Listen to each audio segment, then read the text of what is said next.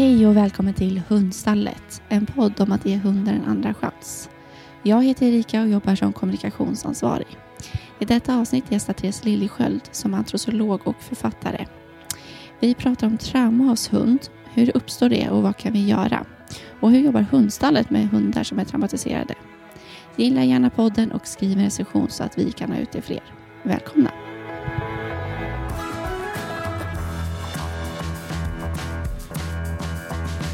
I detta avsnitt så gästar Therese Liljesköld som är, du är, har en master va, i antrozoologi, visst stämmer det? Ja. Och idag så ska vi prata om trauma hos, hos hund eh, framför allt. Eh, men jag tänker vi kan ju börja med en presentation av dig. Precis. Eh, Therese Liljesköld heter jag och jag är i grunden utbildad biolog med inriktning på djurs beteende. Eh, men jag hittade själv väldigt mycket hem i, i antrosologi som då är ett, ett ämne som är tvärvetenskaplig forskning. Jag gick en, en forskningsinriktad utbildning i England, University of Exeter. Eh, och där tittar man alltså på djur och människans relation utifrån inte bara naturvetenskap utan också eh, andra ämnen som sociologi, psykologi, antropologi och så vidare. Eh, och det har passat mig väldigt bra. Jag tycker att det ger också en bredd till synen på djur och våra relationer. Eh, så jag jobbar med de ämnena. Jag är också författare, skrivit en rad böcker på det här temat om olika djur. Mm. Och eh, Du har också gjort, eh, vad jag vet, en utbildning, eller utbilda i den. Ni har slagit ihop två, två delar. Vad, vad heter det nu igen och vad, vad betyder det? Ja, precis. Jag eh, eh, har då stått för antrosologidelen och Carolina Lasse som också arbetar då på hundstallet eh, har stått för kynologibiten, alltså hundvetenskapen.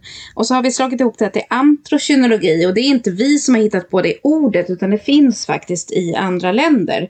Eh, men i Sverige så är det vi som, som har satt ihop de här termerna och det är för att hundkunskapen då från hundpsykologi Eh, Eh, och eh, etologi kan kombineras med det antrosologiska, alltså det här sociologiska, antropologiska, alla de här olika delarna. Eh, och vi tycker att det ger en, en bra samlad syn på hund.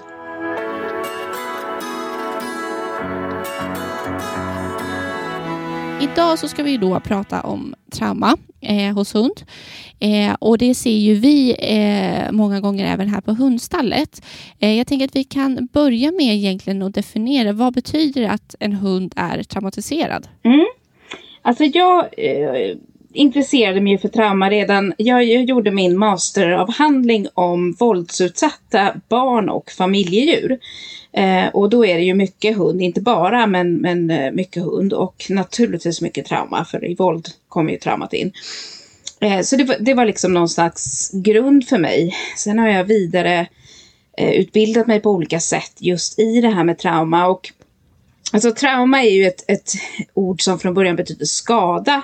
Länge, eh, man säger ju fortfarande medicinskt trauma, alltså en fysisk skada är ju trauma. Men man har ju med tiden insett att man också kan få psykisk skada av trauman och att det faktiskt påverkar också fysiskt då hjärnan. Eh, vi, får, vi får liksom konkreta skador av psykiska trauman. Så trauma det är någonting som är för för mycket för individen att härbärgera egentligen. Eh, och det är inte styrt i exakt vad det är. Det beror väldigt mycket också på Vissa saker är naturligtvis traumatiserande för alla, men vissa saker kan vara beroende på vem man är och vad man har med sig sedan tidigare, hur pass traumatiskt det blir. Så det är inte så exakt att upplever du det här så sker detta. Det, inte, det finns liksom inga sådana eh, ja, exakta mätningar, utan det beror mycket också på vem du är. Mm, så ett trauma är ju då på något sätt, ska man kunna säga att det blir väldigt inte personligt, men på något sätt att det betyder olika för olika individer. Ja, effekten blir olika, precis. Och det, det är ju något som går över din förmåga liksom att, att, att härbärgera just då. Att det, det är för mycket för ditt nervsystem helt enkelt att ta. Mm. Och vi var ju inne lite på det, det kan ju då exempelvis uppstå om det är våld i hemmet. Eh, var, på vilka sätt kan det mer uppstå? Eh, för hund? Ja, liksom, alltså jag, det jag reagerar på det är ju att det finns ju många som är jättekunniga på det här akuta trauman, att man, man blir skrämd av någonting eller man blir, alltså det är en viss händelse som man kan peka på att det här liksom blev traumatiskt. Eh, och det jag har intresserat mig för det är ju mer det här långvariga trauman, om man lever i en undermålig miljö, om man lever med med vanvård eller med, med, det kan vara våld men det kan också vara att försummelse, eh, hemlöshet, eh, sådana saker. Att, att liksom, det, är inte någon, det är inte just den här exakta händelsen men det är den här kroniska stressen i att det är för mycket hela tiden och under en längre tid. Och det är också traumatiserande. Eh, så det, det, är det jag väldigt mycket har, har haft intresse för helt enkelt. Men blir det då lite som vi var inne på just hur det uppstår, att det under en lång tid är mycket och att det då till slut blir för mycket, att det då uppstår det här traumat. Det, liksom, det ser ungefär samma ut, men att det här är under en lång period som man då på något sätt samlar på sig. Skulle man kunna beskriva det så? Ja, det kan man göra. Att, att det är klart att en, en stress under en kort tid, alltså människor och djur är ju anpassade för en viss typ av stress. Eh, alltså vi, vi, vi är ju evolutionärt anpassade för det, men inte under lång tid väldigt mycket. Då blir det liksom mm för, för mycket tillsammans, det byggs på. Och, och det här kroniska kan också ge upphov till traumaeffekter.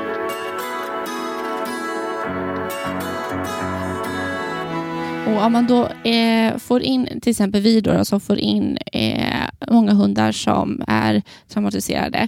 Vad är viktigt att tänka på precis i början? Hur, jag tänker så här, hur reagerar det kanske är olika där också såklart, men hur brukar hundarna reagera? Hur, hur brukar de vara och vad är viktigt att tänka på som människa där när man bemöter en hund som är traumatiserad? Eh, det är ju så att med, med trauma så reagerar man ofta antingen eller. Man kan bli väldigt passiv eller hyperobservant. Och det är egentligen utslag av lite samma sak, men det är individ orsakat vad, vad man går i. Så den som liksom scannar faror överallt och den som är helt avstängd kan ha varit med om ganska liknande saker men, men liksom hittat olika sätt i det här. Eh, och det vi gör med hundar det är väl ofta att, att många kanske missuppfattar den här avstängda hunden till att tänka att det är en hund som är harmonisk, som ändå, ja men det har varit mycket män, och hunden klarar ändå mycket, att vi kanske missar att det är faktiskt en hund som har stängt av. Och då kan det ta en viss tid innan systemet liksom stabiliseras och hunden faktiskt börjar visa saker. Eh, och där kan det upplevas som att nu är någonting plötsligt fel. Men egentligen kanske det är det sundaste den här hunden har varit i på lång tid. Att börja reagera, börja liksom göra saker som kan vara ganska jobbiga men, men som är ett, ett sundhetstecken att den har börjat vakna upp. Och vad, vad, skulle det kunna vara? Alltså att hunden blir utåtagerande på något sätt då, eller säger, säger ifrån att det här känns inte bra eller hur skulle det liksom kunna se ut där? Precis, det kan vara allt från att hunden börjar göra utfall till att den faktiskt kanske eh, den kanske har haft ont men inte sagt någonting innan men plötsligt börjar morra och markera att det här är inte okej. Okay. Och det är ett jättesteg att den faktiskt säger det. Men plötsligt inser man så här, oj, vad gör hunden liksom? Varför, var kom den här reaktionen? Och, och det kan vara svårt för många kanske att se att det här är ett, ett utvecklingssteg. Så. Mm. Och hur, hur ska man bemöta bemöta det beteendet på bästa sätt? För på något sätt är det ju ändå väldigt positivt att hunden faktiskt nu vågar säga till att det här känns inte bra eller det här gör ont. Hur, hur ska man hantera det och liksom vad är bäst att, vad är bra att tänka på under den perioden? Precis, det beror ju mycket på, tänker jag, eh, hunden i sig. Om det är så att hunden har ont så behöver den ju såklart hjälp med mm. det. Eh, om den börjar visa liksom att det, ja, men det är någonting här som det är en sjukdom, det är någonting fysiskt så, så är det ju väldigt mycket hjälp med de sakerna. Eh, men rent psykologiskt så är det också den här förståelsen kanske att att förstå att det här är ett utvecklingssteg och det kan vara jättejobbigt och svårt att se men att det kan vara någonting sunt. Eh, sen mm. kan man behöva hjälp med liksom hur hanterar vi det då om hunden börjar göra mycket utfall eller då, då behöver vi ju liksom hjälpa hunden med det. Men, eh, mm. men att också ha med sig att det här kan vara en del av vägen. Och hundar som är eh, avstängda av trauma, hur, hur ska man bemöta dem tycker du på, på bästa sätt? Ja, det beror ju kanske på hur långt det har gått. Vi har ju något som kallas för inlärd hjälplöshet och det är ju ett sånt här begrepp som vi tyvärr då har fått fram i psykologisk forskning genom att utsätta helt enkelt individer för så fruktansvärda saker att eh, de till slut stänger av allting. Alltså då hundar till exempel som utsätts för elchocker som de inte kan styra bort. Eh, de har ingen kontroll. Och till slut stänger de av, att de gör inga försök. De flyttar sig inte ens eh, om, om det här sker. Därför att de har lärt sig att ingenting hjälper. Eh, har man kommit så långt, då är det väldigt, väldigt svårt. Är det en hund som är mer eh, kanske avstängd i sina reaktioner, eh, då kan ju tid och balans, att liksom visa att vi, vi, vi är här, vi finns här, eh, då kan ju det hjälpa. Eh, har vi en hund som gått in i den här totala inlärd hjälplöshet, då är det knepigare. Eh, för det är inte alla som hämtar sig från det, tyvärr. Och du, du sa att eh, när man då kommer till det här att, man, att en hund blir traumatiserad så är det som att eh, ja, men i hjärnan där, att det liksom blir, vad ska man förklara det som? Att, vad sa du, att det var en, eh, när det blir liksom för mycket, när det uppstår ett trauma så blir det en skada på hjärnan. Skulle man kunna säga så? Ja, det blir ju faktiskt det. Vi har ju mer och mer börjat förstå att, att tidigare så såg man ju mer de här psykologiska processerna som att det var bara inom citationstecken liksom psykiskt. Nu har vi ju förstått att, att liksom trauma, utmattning och så vidare, det ger ju faktiskt effekter på, på rent neurologiskt så att det, det ger mm. en effekt så.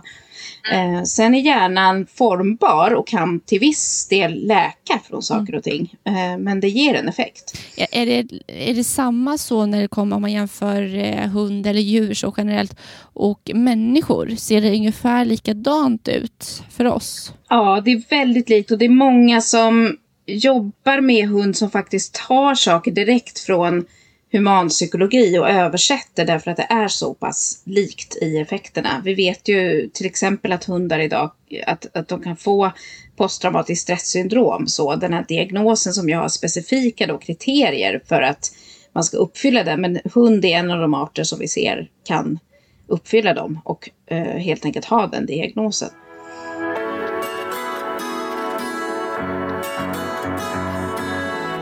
Eh, säg att man, eh, man tar hand om en hund då som har eh, upplevt något väldigt traumatiskt. Hur, hur ska vi... Vi var ju inne lite på det att så här, första steget är att antingen att de då kanske börjar visa mer och mer sina eh, sina riktiga sidor eller att de vågar mer och mer vara sig själva. Men hur ska vi, hur hjälper man en hund på bästa sätt som har varit med om något traumatiskt? Jag tänker att det beror alltså, det beror så väldigt mycket på vad det handlar om. Eh, och här kommer man ju in på de här komplicerade bitarna, trauma. Eh, om man tänker att, att eh, det finns en antropolog som heter Carrie Herbert som, som gjorde en översättning av humanpsykologins syn på trauma till hund. Då. Och, och hon delar in det i tre grupper. Det finns det här fysiska trauman. Hunden kanske har varit utsatt för någonting rent fysiskt. Eh, och det kan, det, det kan ge trauma även psykiskt, eh, vad man har varit utsatt för. Eh, om du menar fysiskt trauma, är det då alltså att man har slått Alltså ja, jag tänker det. Eller? eller en olycka. Det kan vara en bilolycka eller någonting sånt också. Men någon, någonting fysiskt då. Eh, sen har vi det känslomässiga traumat. Eh, någonting, saker som har hänt, hur man blivit bemött, relationer man har förlorat, sådana saker.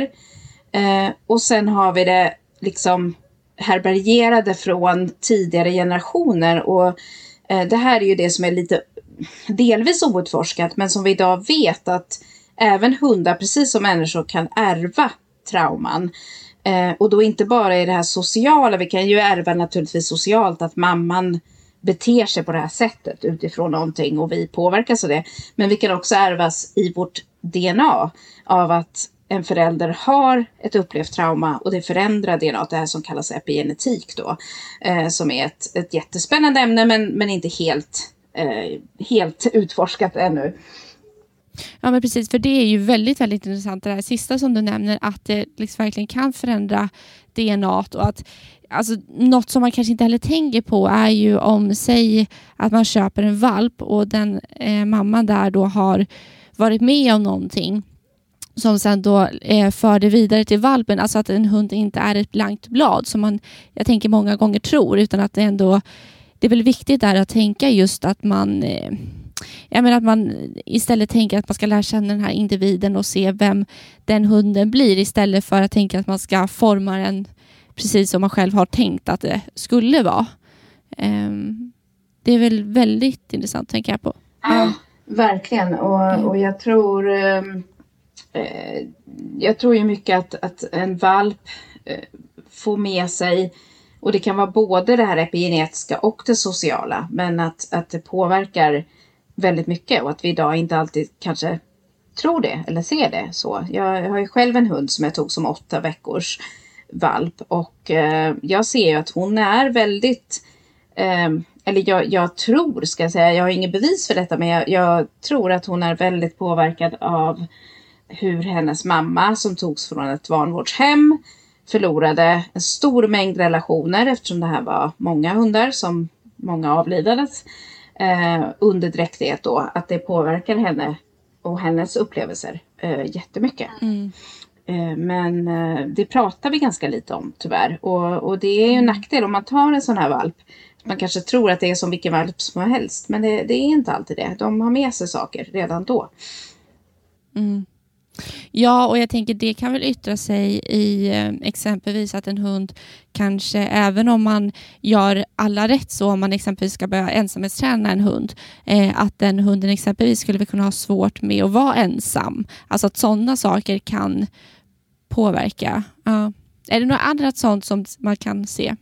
Sådana saker. Jag, jag är ju mycket intresserad av det här med relation just i att djur också påverkas av förlust av relation.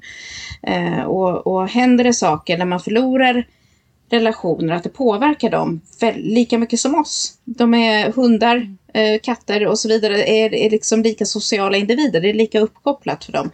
Och det påverkar dem väldigt, väldigt starkt. Mm.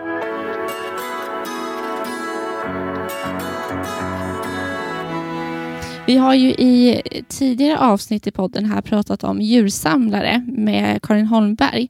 Eh, och där var vi inne, jag tänker på, där är väl lite den, går väl lite in i det just om det är kommer till djursamlarärenden att, eh, att hundar kan eh, Eh, ja, och alltså djur och katter så också såklart, men eh, att de kan bli väldigt påverkade av det, tänker jag. Att det är något typ av trauma att, eh, att leva med någon som är djursamlare. Eller har det koppling så? Jättetydlig koppling, tänker jag. Alltså, det är ju, jag vet att ni har haft det med Karin och, och, vi har ju skrivit tillsammans om det här och, och det är ju djursamlarhem, det finns ju många av och eh, många av de här djuren Eh, man ser ju lätt kanske utifrån att man tar djuren, vilket man måste göra. Eh, man försöker kanske omplacera de som går. Eh, vissa avlivas. Det jag tror att, att vi skulle behöva titta mer på det är vad gör det psykiskt med djuren? Därför att lever man i en grupp, även om det är en grupp som inte mår bra, de far illa, men det är fortfarande en grupp. Man tillhör den här gruppen och man har som, som hund då starka relationer till vissa åtminstone av de här individerna. Och så kanske de försvinner. Och det är väldigt, väldigt svårt och påverkar dem mycket. Mm. Men det är väldigt intressant just det här med eh, ja, men som man kanske inte heller tänker just att det här att de har relationer även om det är en eh, eh, ja, men väldigt dålig eh, vad ska man säga, standard så har väl de ändå byggt upp någon typ av relationer både med de andra djur tänker jag. Men skulle det också kunna vara så med eh, den människa eh, hunden lever med? Hur, ja, ja, det tror jag absolut det, att det kan vara. Därför att många, det finns ju olika grupper av djursamlare men många av dem vill ju inte någonting ont. De ser bara inte mm. hur det här sker. Och då kan det ju ske kopplingar till människan också, absolut. Att, att man liksom som djur, jag tror att djur, alltså de har ju en social förmåga som är väldigt stor. De, de ser någonstans det här. Eh, och det kan också mm. vara jättesvårt liksom, att skiljas från den här personen som tyvärr har brustit i, i djurvården. Men, men eh, också inte velat det. Alltså inte haft det som, mm. som vilja. Liksom. Och där är ju lite, alltså just när vi pratar om eh, relation mellan djur och eh, människa, eh, så är det väl också visat här på att även om man kan, som vi har pratat om nu, bli förstörd av osunda relationer eh, så kan man också väldigt snabbt läka genom sunda relationer. Mm, precis, det finns ju forskning som visar eh, att det som sker vid trauma, och det här gäller människor och djur, eh, det är att man får en ökad stresskänslighet. Alltså man får en ökad eh, liksom vaksamhet vid stress så, som, som sitter i. Men man får också en ökad förmåga till det relationella. Eh, och det kan ju tyckas lite så konstigt att det skulle bli någon slags positiv effekt. Men det är ju förmodligen något evolutionärt att vi, vi, det här är läkningen och sker det så ska vi ha någon form av läkning. Liksom. Eh, och där ser man att, att trygga relationer kan faktiskt läka dramatiska erfarenheter. Eh, men det, kan ju inte, det ska ju inte vara, det är ju inte det här sociala att ha många relationer eller att ha eh, bara träffa då, utan det ska ju vara det här långsiktiga trygga relationen verkligen eh, som gör det. Men att det kan läka trauma faktiskt. Och när vi säger att det läker trauma menar vi då alltså rent fysiskt i hjärnan ja, också och ja. psykiskt? Eller? Ja. Även neurologiskt, alltså att det läker. Det finns vissa saker, eh, så specifika, väldigt tydliga saker som läker eh, trauma och det är bland annat trygga långsiktiga relationer och det är sömn. Alltså sömn är oerhört viktigt för någon som är traumatiserad. Att få obruten trygg sömn. Det är väldigt, väldigt viktigt neurologiskt så för individen. Mm. Och där tänker jag just om man kopplar det till Hundstallets verksamhet. Vi jobbar ju enbart med, att, eh, med, alltså med vänlighet och låta dem då få landa eh, och återhämta sig eh, just när de kommer hit också. Ja. Eh, och jag vet att jag har man har ju stött på väldigt många olika eh, hundhistorier eh, som har, ja, eh, genom eh, ja, när man jobbar här. Och det är ju, jag slås alltid av att det är så fascinerande just att trots att hundarna har varit med om eh, hemska eh, saker och väldigt osunda relationer så är det på något sätt att man ändå har kvar eller får tillbaka tilliten till människor. Eh, och det jag tänker att det kopplar sig ju lite ihop i det här att det går att eh, läka. Ehm, och det är ju väldigt häftigt. Och, men skulle man kunna säga lite att det är någon typ av överlevnadsinstinkt också kanske då? Vi var inne på det. Ja, det tänker jag. Att det är någonting i det där att vi ska ändå kunna läka från trauman. Liksom med, med mm. det, här, det här relationella och, och att vara, vara med varandra som, som sociala djur. Liksom. Så.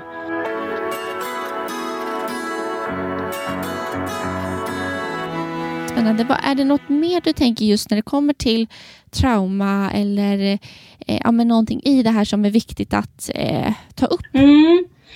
Ja, men jag tänker att vi har ju, alltså det blir ju någonstans eh, kanske mer och mer vanligt också att man tar hundar då från andra länder och, och att idag, jag, jag, kan ju tänka att, att det behövs kanske också den här förståelsen för att Eh, en hund, om man tänker en hund från Rumänien till exempel, så är det ju dels vad hunden har varit med om, men att man också kanske tar med det här begreppet att, att det rent, det här som kallas epigenetik då, att man faktiskt ärver trauman. Att vi har märkt att det är inte bara att, eh, att evolutionen fungerar inte så att vi ärver efter lång tid, utan att trauman kan ge effekter på DNA som går till nästa generation. Och det innebär ju att till exempel hundar som har levt i en miljö som har varit väldigt mycket våld, eh, som det har varit i vissa länder, får med sig saker. Och att man kanske har det med sig också, att de här hundarna är påverkade och behöver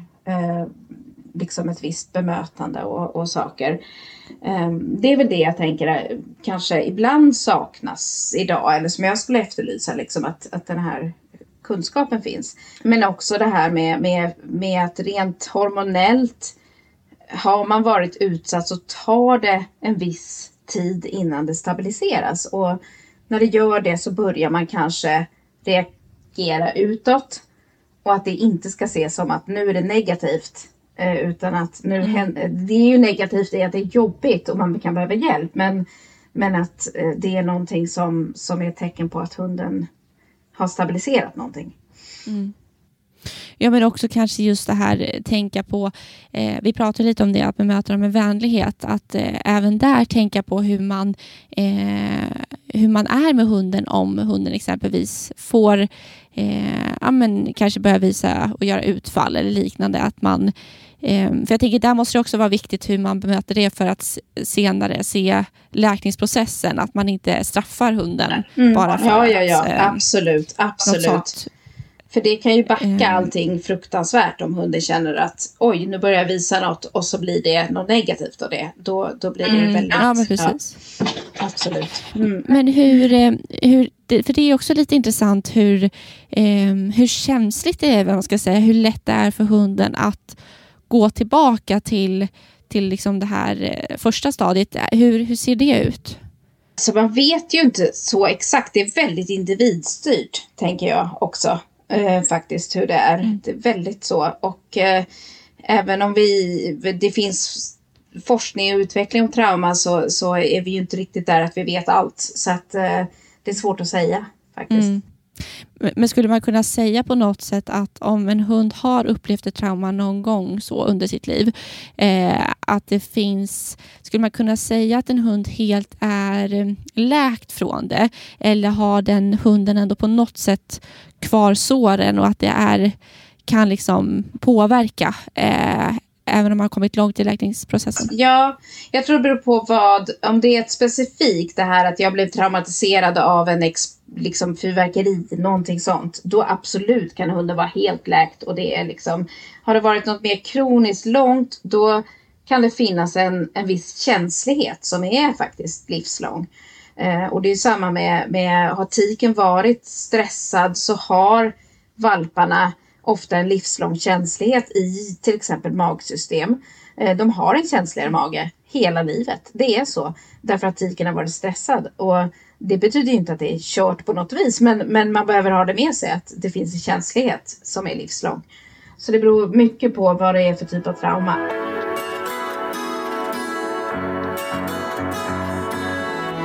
När det kommer just till den här långvariga stressen eh, som sen då kan utlösa det här, det här traumat, eh, då var vi inne på eh, att magen kan vara känslig. Är det något annat så att man har lättare att gå upp till stress? Eller hur, hur ja, ser det ut? precis. Alltså magen är ju det vi vet idag. Alltså det finns ju en jättetydlig koppling mellan magfloran och psyket som vi mer och mer börjar utforska.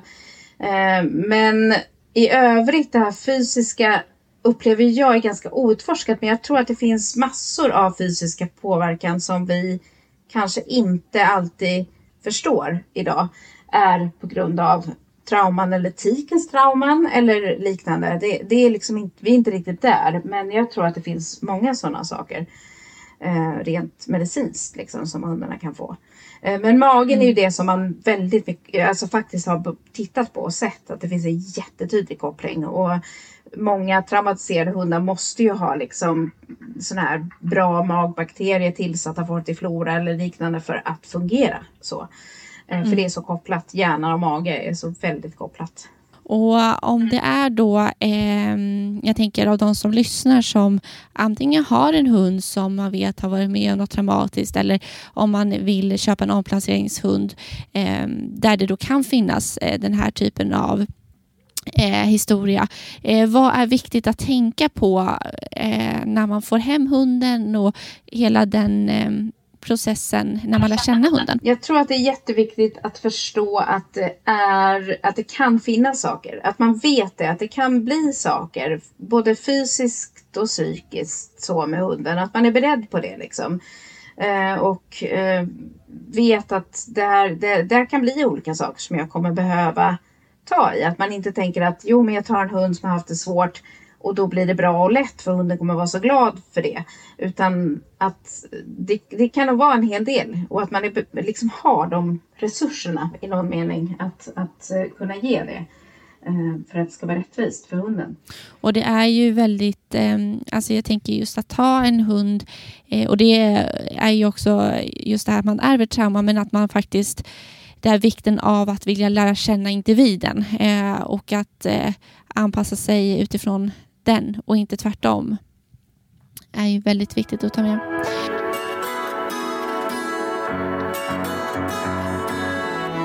Men du har ju, vi var ju inne på det att du har skrivit eh, böcker eh, om det här. Är det någon, jag tänker om man är intresserad mer av det här eller relation mellan hund och människa. Vill du tipsa om några av dina ja, böcker? Som kan men vara... precis. Jag har ju skrivit en, en rad böcker, men jag tänker min hundbok heter ju då Hund och människa emellan. Eh, och finns, Mm. ja, egentligen där böcker säljs. Så vill man läsa på min hemsida så, och mer om den så är det empatia.se. Eh, sen har jag ju skrivit också en bok med Karin Holmberg då om djursamlare. Om man tycker just det är ett spännande kapitel så, så finns det massor av fakta där. Eh, ja, jag har skrivit fler men jag nämnde de två för jag tänker det är hund, hundinriktat så här. Ja. Ja, ja, men det är jättebra och det är ett otroligt intressant ämne och mycket som eh, ja, men jag tänker alltid just när man pratar om forskning och liknande att det, är, det kommer fram så mycket nytt som man inte vet och det, det får jag nog tänka på att det finns så mycket som man inte än vet. Eh, så det är väldigt intressant. Det kommer mer och mer, tack och lov. Men, men vi får jobba på liksom. Och jag tänker ni på hundstallet gör ett jättebra jobb med det här med, med uh, era hundar liksom. Så. Mm. Men stort tack Therese för att du ville vara med och gästa eh, podden. Ett stort tack även till dig som har lyssnat. Detta var allt vi hade att bjuda på för denna säsong. Vi är så glada att ni har lyssnat. Hoppas vi hörs igen. Hej då!